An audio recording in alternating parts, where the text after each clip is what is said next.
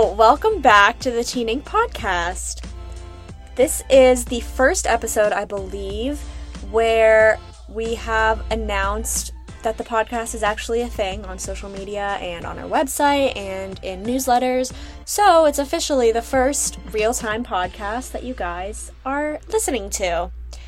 Today's topic is going to be climate change, which, as a Teen Ink editor, I see hundreds, if not thousands, of posts being submitted to the website about climate change. And it's no surprise that teens these days are more passionate about reversing the effects of climate change than their older counterparts. Um, not only do they have to live with the future of the effects, they are also often too young to vote and enact the legislative changes that might reduce the amount of damaging factors on the planet. Um, a Pew Research study found that Gen Z is much more likely to say that addressing climate change is their top personal concern, and your generation, Gen Z, is more likely to take action, talk about, or discuss the environment on social media than older generations. But just because many teens aren't old enough to vote, it doesn't mean that they're completely reliant on the adults to take action for them and take control of the next generation's futures. Um, of course, um, arguably the most famous teen environmental activist is Greta Thunberg. Um, she rose to fame for her calls to action from politicians to take a stand against harmful environmental policies and destruction. Additionally, I personally know a couple people who are involved in the Sunrise Movement. It's an organization of thousands of young people whose common goal is to, quote, stop climate change and create millions of good jobs in the process. Um, as I mentioned in the thrifting episode of this podcast, we put out a poll asking you all about your thoughts on the future of the world. And while many of you are optimistic about the Earth's future, a whopping 93% of you agree we need to be more concerned about the effects of climate change, and a majority of you think your quality of life will probably be worse than older generations. So, needless to say, this topic is on the forefront of many youths' minds, and that's exactly what we're going to discuss in this week's episode. So, we have three articles to share this week. Um, the first one outlines ways in which one teenager thinks that we can save the planet. The second article is a satirical take on the oil industry, and the last is a poem from Earth's point of view. So stick around to hear.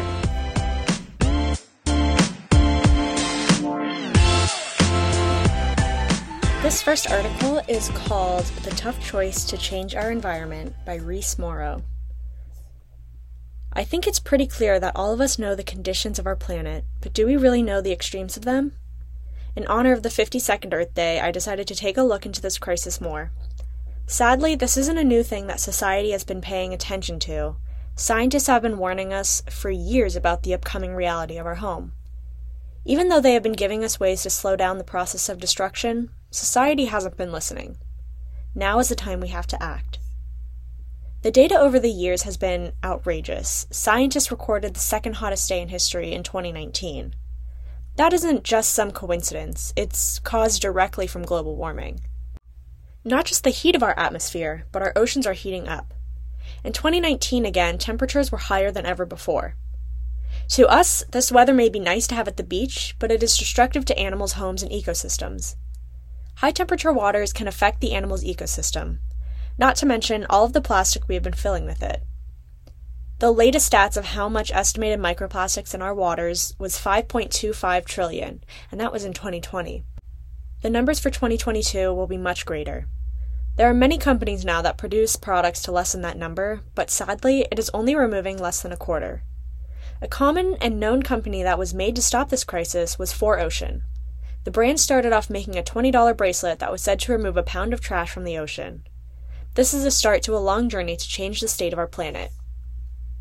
Saying we can help the planet is a lot harder than most people think. It is easy to say we won't use plastic or eat organic food, but it is actually hard to do. Why this has been pushed back so much is because it is difficult to ask millions of companies to just stop producing their product. Telling society that they cannot use their car, their main form of transportation, and that they should go back to bicycles or even horses is almost impossible. Researchers are essentially asking people to revert back to the 1800s. These requests are too big and broad to ask our world to do. No one will listen. The president cannot control what most brands produce, and brands won't stop putting out what is making them money. Although there are some ways communities can step in and help out, this problem won't stop completely, but can slow it down.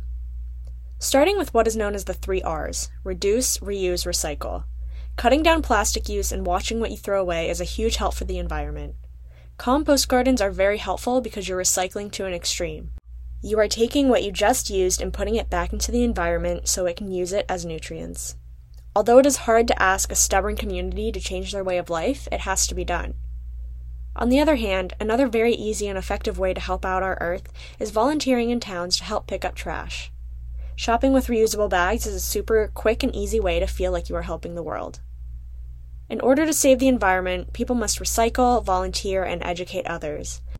This needs to come to an end before it is too late. There is no excuse. We can't keep pushing off.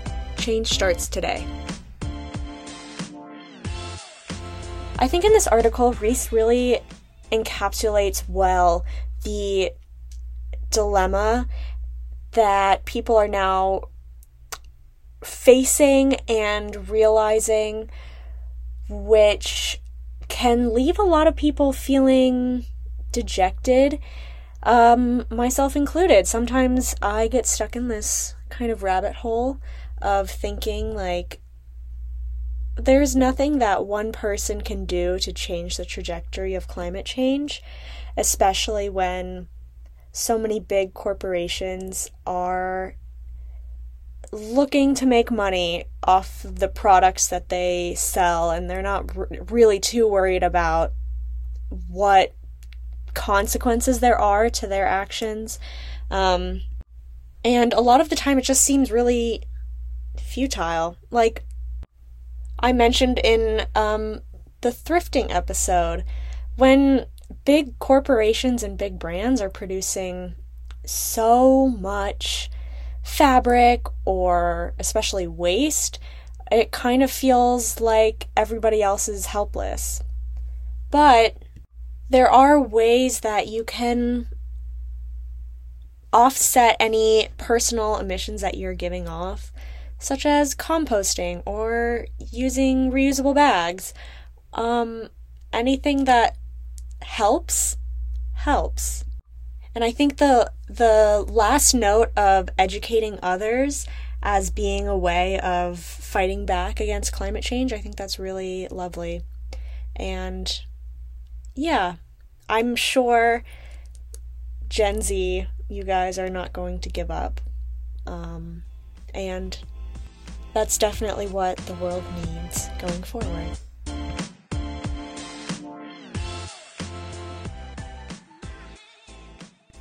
This next article is called Oil Industry's Future Operating Procedures. And I have to reiterate, it is a satire. Don't don't be believing that this is true, but it's a satire, and it was written by Mason Musmacher. Here at Oil Industries, we care about our employees. That's why we are happy to unveil our newly revised operational procedures to make sure all of our workers can enjoy a safe and efficient workplace. It's important that we adapt and overcome together as the world constantly changes around us. As the temperature increases worldwide, we will stay cool, calm, and collected together. Of course, we are doing all we can to reduce our carbon footprint and minimize impact. All of our refineries and drilling facilities are pumping out oil at maximum efficiency thanks to fully renewable energy sources. We strike an elegant balance between green energy and effectiveness so that customers around the world can keep fueling anything their gas guzzling hearts desire. As the tides continue to rise, we work hard to make sure they have the gas they need to move their belongings inland. One change we plan to implement immediately is in the realm of construction.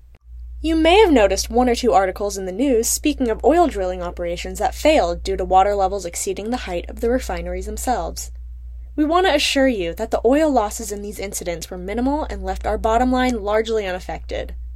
That said, any older platforms without flotation devices will now be required to be outfitted with flotation devices that will suspend the drill safely on the surface of the water no matter how high the tides rise. Some silly labor unions are complaining about long workdays in the sweltering heat of the day. We hear you, and we are ready to make some changes to ensure your comfort. Each supply room will be equipped with SPF 90 sunscreen free for employees. Also, fans will now operate all hours of the day inside the supply rooms so that you may relax in comfort during your 15 minute breaks. Alas, breaks over 15 minutes will still result in termination and your removal from the premises. The new fan policy should prevent all heat exhaustion and passing out if break time is used effectively. It is your responsibility to get home safely. Keep this in mind when you think about passing out from the heat, and make sure you have a ride in order 30 minutes in advance if you plan to. Oil Industries is not responsible for drownings resulting from the firing of unprepared offshore drilling employees. Oil Industries would also like to take the opportunity to remind employees that they are not responsible for your eating or drinking while on site. Please be careful to ration out your money so that you can afford to continue to work. Unlike oil industries, agricultural industries is continuing to hike up prices as farmable land is lost. For this reason, oil industries will be rolling back our former worker relief programs, the canteens will be closed and no longer offering our clean water and cracker specials. Please be sure to plan accordingly so you can stay a part of the oil industry's family. It has come to our attention that certain members of our oil industry's family have been found participating in activities not sanctioned by management. As you can see from our updates, your health and happiness matter greatly to us. We would like to take this opportunity to reiterate that all complaints be issued to your superior and not any outside sources. Unions, media, and environmental protection agencies all make it much harder for oil industries to run effectively. By doing your part and reporting issues in house, you help streamline the process to positive change. We are very happy to handle the hassle of coordinating with others for you so that you can have all the good changes with less of the stress. Also, remember, spreading any rumors of employees getting fired after making requests or complaints is a fireable offense. This concludes the changes that we will be making today, but be sure to stay informed and read any future internal memos as we forge on in this brave new world. The few scientists that didn't walk out on us years ago are working hard on some exciting, new, faster burning fuel that oil industries will be pushing out soon. We understand that the world is a scary place, and oil industries is happy to be the one stable thing in our employees' lives. Rain or shine, come hell or high water, every hour of every day, Oil Industries will be here with you until the very end, which may be sooner than you think.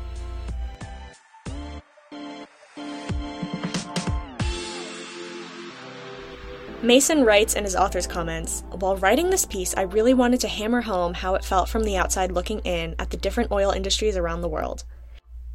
As the world is getting warmer, it can be really terrible to see negligible change being made, and even changes that lead to worse issues in the workplace or the climate we all live in. All of that frustration went into writing this, a piece that focuses on just how little these businesses care about those they impact.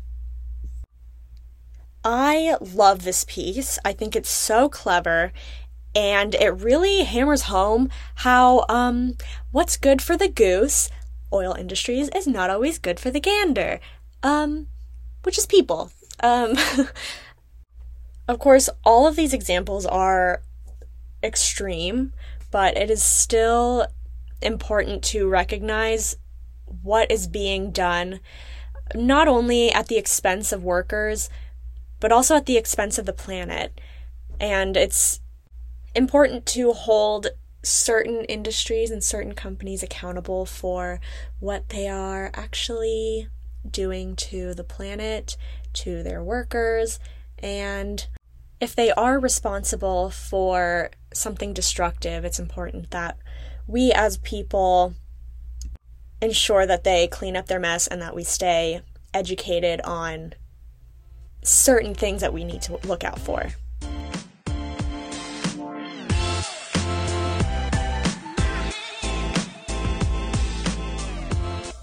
This final article is a poem. It is written by Jayashabari Shankar and it is called A Message from Your Planet.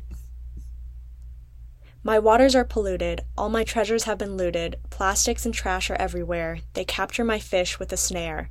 The birds and turtles mistake plastic for food. My oceans are dying, I must conclude.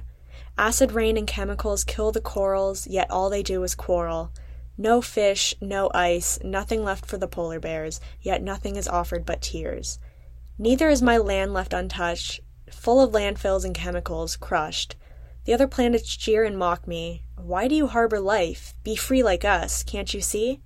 The same questions I ask myself, yet my reason I shall give shall speak for itself. I offered a home to animals, planets, and humans too, with hope that they can make the universe better for all, me and you. Yet when humans hurt other life in my oceans, sadness, anger, fear come out all my emotions.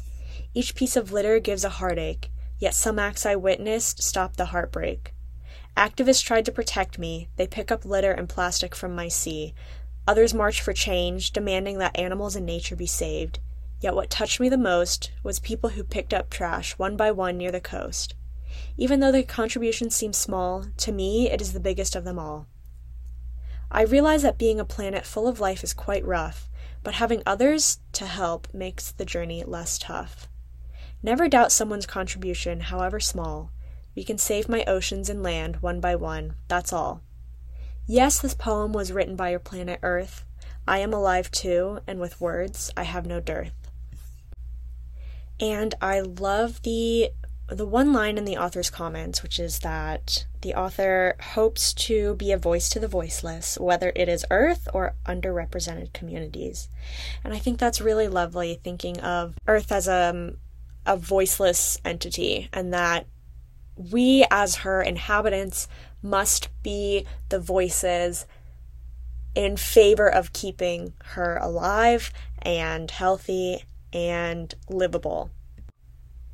Even though ultimately it may seem useless, doing your part, doing little things like picking up trash whenever you see it or cutting the plastic rings that soda cans come with, um, they all help and they're all important ways to ensure that that our future is protected um, as well as possible.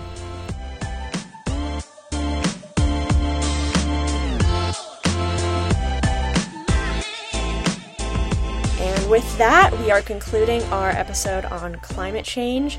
I'm sure this is such a huge topic. I'm sure we'll revisit this topic later on in the future, maybe find a different take for it.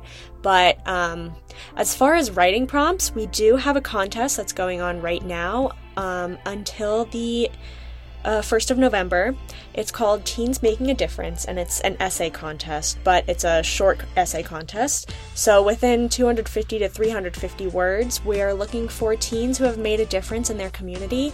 Um, and it can be as simple as picking up trash off the side of the road or cleaning waterways or cleaning the ocean whenever you go snorkeling. I don't know. Uh, whatever you do to make a difference in the world, we would love to hear about it. And as a prize, you get a $25 Amazon gift card, which is standard for all of our contests. But you also win this book written by Natalie Silverstein, and it's called Simple Acts The Busy Teen's Guide to Making a Difference. So, visit teenink.com slash contests it is the September 2022 and October 2022 contest.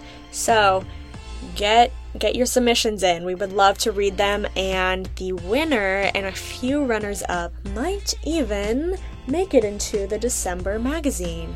And not even a might even. I'm going to say this right here. The finalists and the winner will definitely make it into the December 2022 issue of Teen Ink. magazine. So get to thinking. And thank you all so much for joining me on this episode. The next episode of this podcast will be about culture shocks. So if you have any great stories about a time you experienced culture shocks, um, go ahead and submit them, and I will be picking some of my favorites and reading them on the next episode. So Thank you all for listening, and I'll catch you next time. Bye!